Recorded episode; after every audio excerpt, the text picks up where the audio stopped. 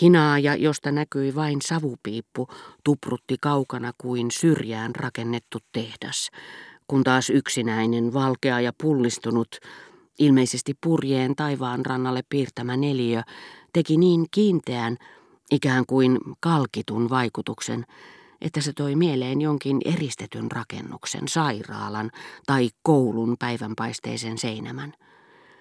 Ja silloin kun pilvet ja tuuli olivat auringon lisäksi kuvassa mukana, ne sinetöivät, en nyt sanoisi virhepäätelmän, vaan ensisilmäyksen illuusion, vihjeen, jonka se mielikuvitukselle antaa.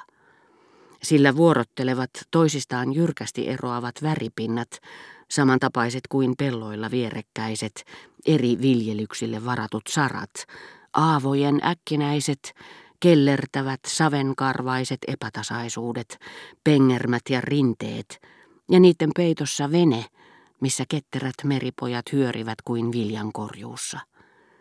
Tämä kaikki teki valtamerestä ukkospäivinä yhtä vaihtelevan, yhtä kiinteän ja kumpuilevan, yhtä sivistyneen ja väkirikkaan, kuin vaunuilla ajettava maa, millä kerran kuljin, ja tulisin kohta puoleen ilokseni taas kulkemaan.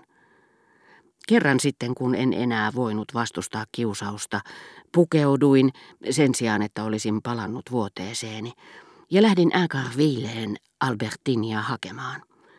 Ajoin pyytää häntä saattamaan minua Duvilleen, missä sitten vierailisin Feterneessä Madame de Cambremerin ja Raspelierissä Rova Verderanin luona.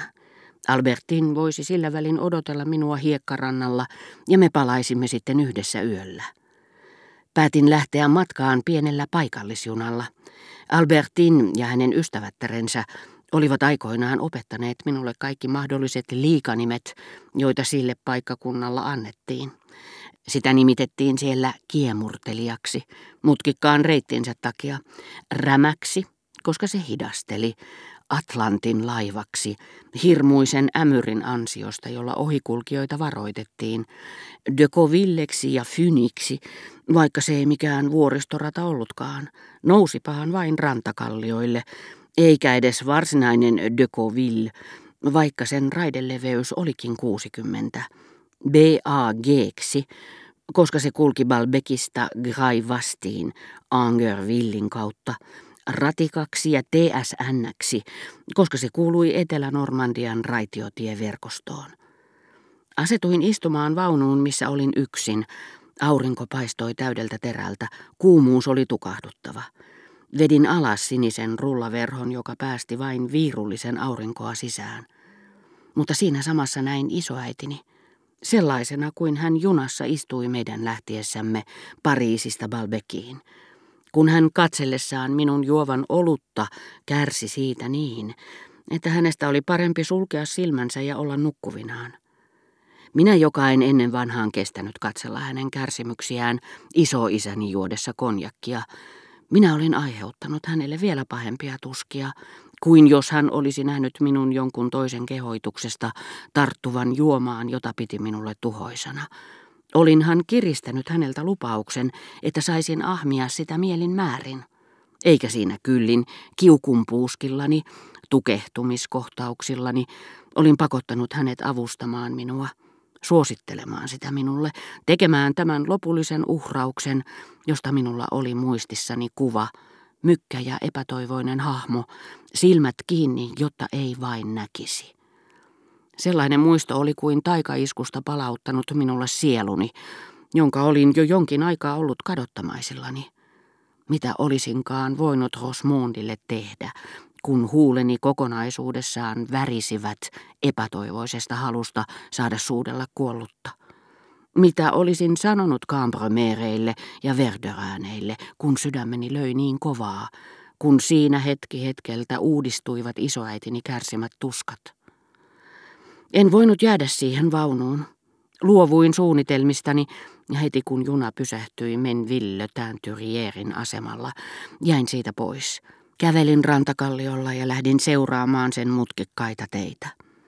Menvii oli jo jokin aika sitten tullut tunnetuksi huomattavana, aivan erikoista mainetta nauttivana paikkakuntana, koska muuan viihteen myyjä, useampien kasinoiden johtaja, oli rakennuttanut lähettyville yhtä mauttoman ylellisesti kuin loistohotellin konsanaan laitoksen, josta vielä tulemme puhumaan. Kysymyksessä oli nimittäin hienoille ihmisille tarkoitettu ilotalo, ja laatuaan ensimmäinen, koska kukaan ei ollut keksinyt aikaisemmin sellaista Ranskan rannikoille perustaa. Se oli ainoa. Joka satamalla tosin on omansa, mutta se kelpaa vain merimiehille ja maalauksellisista detaljeista kiinnostuneille, sellaisille, joita huvittaa katsella, kuinka aivan ikivanhan kirkon tuntumassa melkein yhtä iäkäs, kunnioitusta herättävä ja sammaloitunut parittaja ämmä seisoo huonomaineisen ovensa edessä kalastajaveneen paluuta odottelemassa. Kiersin loistelijaan ilotalon, joka rehenteli siinä perheellisten asukkaiden pormestarille osoittamista vastalauseista huolimatta, palasin jyrkänteelle ja kuljin sen mutkikkaita teitä pitkin Valbekiin päin. Kuulin siihen vastaamatta orapihlajien kutsun. Naapureitaan useampia omenan kukkia ne pitivät raskastekoisina, vaikka ihailivatkin raikasta ihoa, joka näiden äveriäiden siiderin tuottajien rusoposkisia tyttäriä luonnehtii.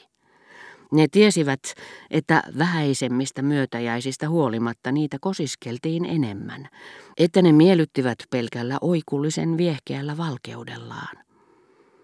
Perille päästyäni hotellin portinvartija ojensi minulle mustareunaisen kirjeen, Tiedoksi antoivat markiisi ja markiisitar de Gonville, varakreivi ja varakreivitar d'Amfreville, kreivi ja kreivitar de Berneville, markiisi ja markiisitar de Grancourt, kreivi d'Amenoncourt, kreivitar de Menville, kreivi ja kreivitar de Franquetot, kreivitar de Chaverny, oma sukua d'Aigleville, mutta ymmärsin miksi se oli minulle lähetetty vasta kun tunnistin nimet markiisitar de Cambremer omaa sukua Mesnil de Guichard, markiisi ja markiisitar de Cambremer, ja totesin, että kuollut Cambremerien serkku oli nimeltään Eleonore Euphrasie Umbartin de Cambremer, Criqueton Kreivitar.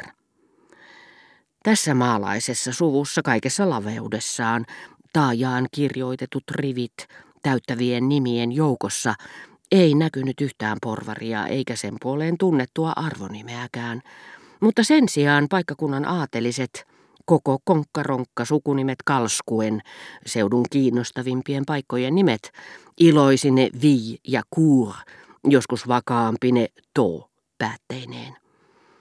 Vaatetuksenaan linnojensa tiile tai kirkkonsa rappaus, tutiseva pää hädin tuskin, kuorin tai katon takaa pilkistäen, päähineenään normandialainen torni tai pyörätornien pylväät, ne näyttivät kutsuneen kokoon kaikki seudun hajallaan tai ryhmissä sijaitsevat sievät kylät 50 virstan säteellä ja sijoittaneen ne ankarassa järjestyksessä ilman yhtään karkuria tai tunkeilijaa ylhäisen ja mustareunaisen kirjeen suunnikkaan muotoiseen ja täyteläiseen ruutuun.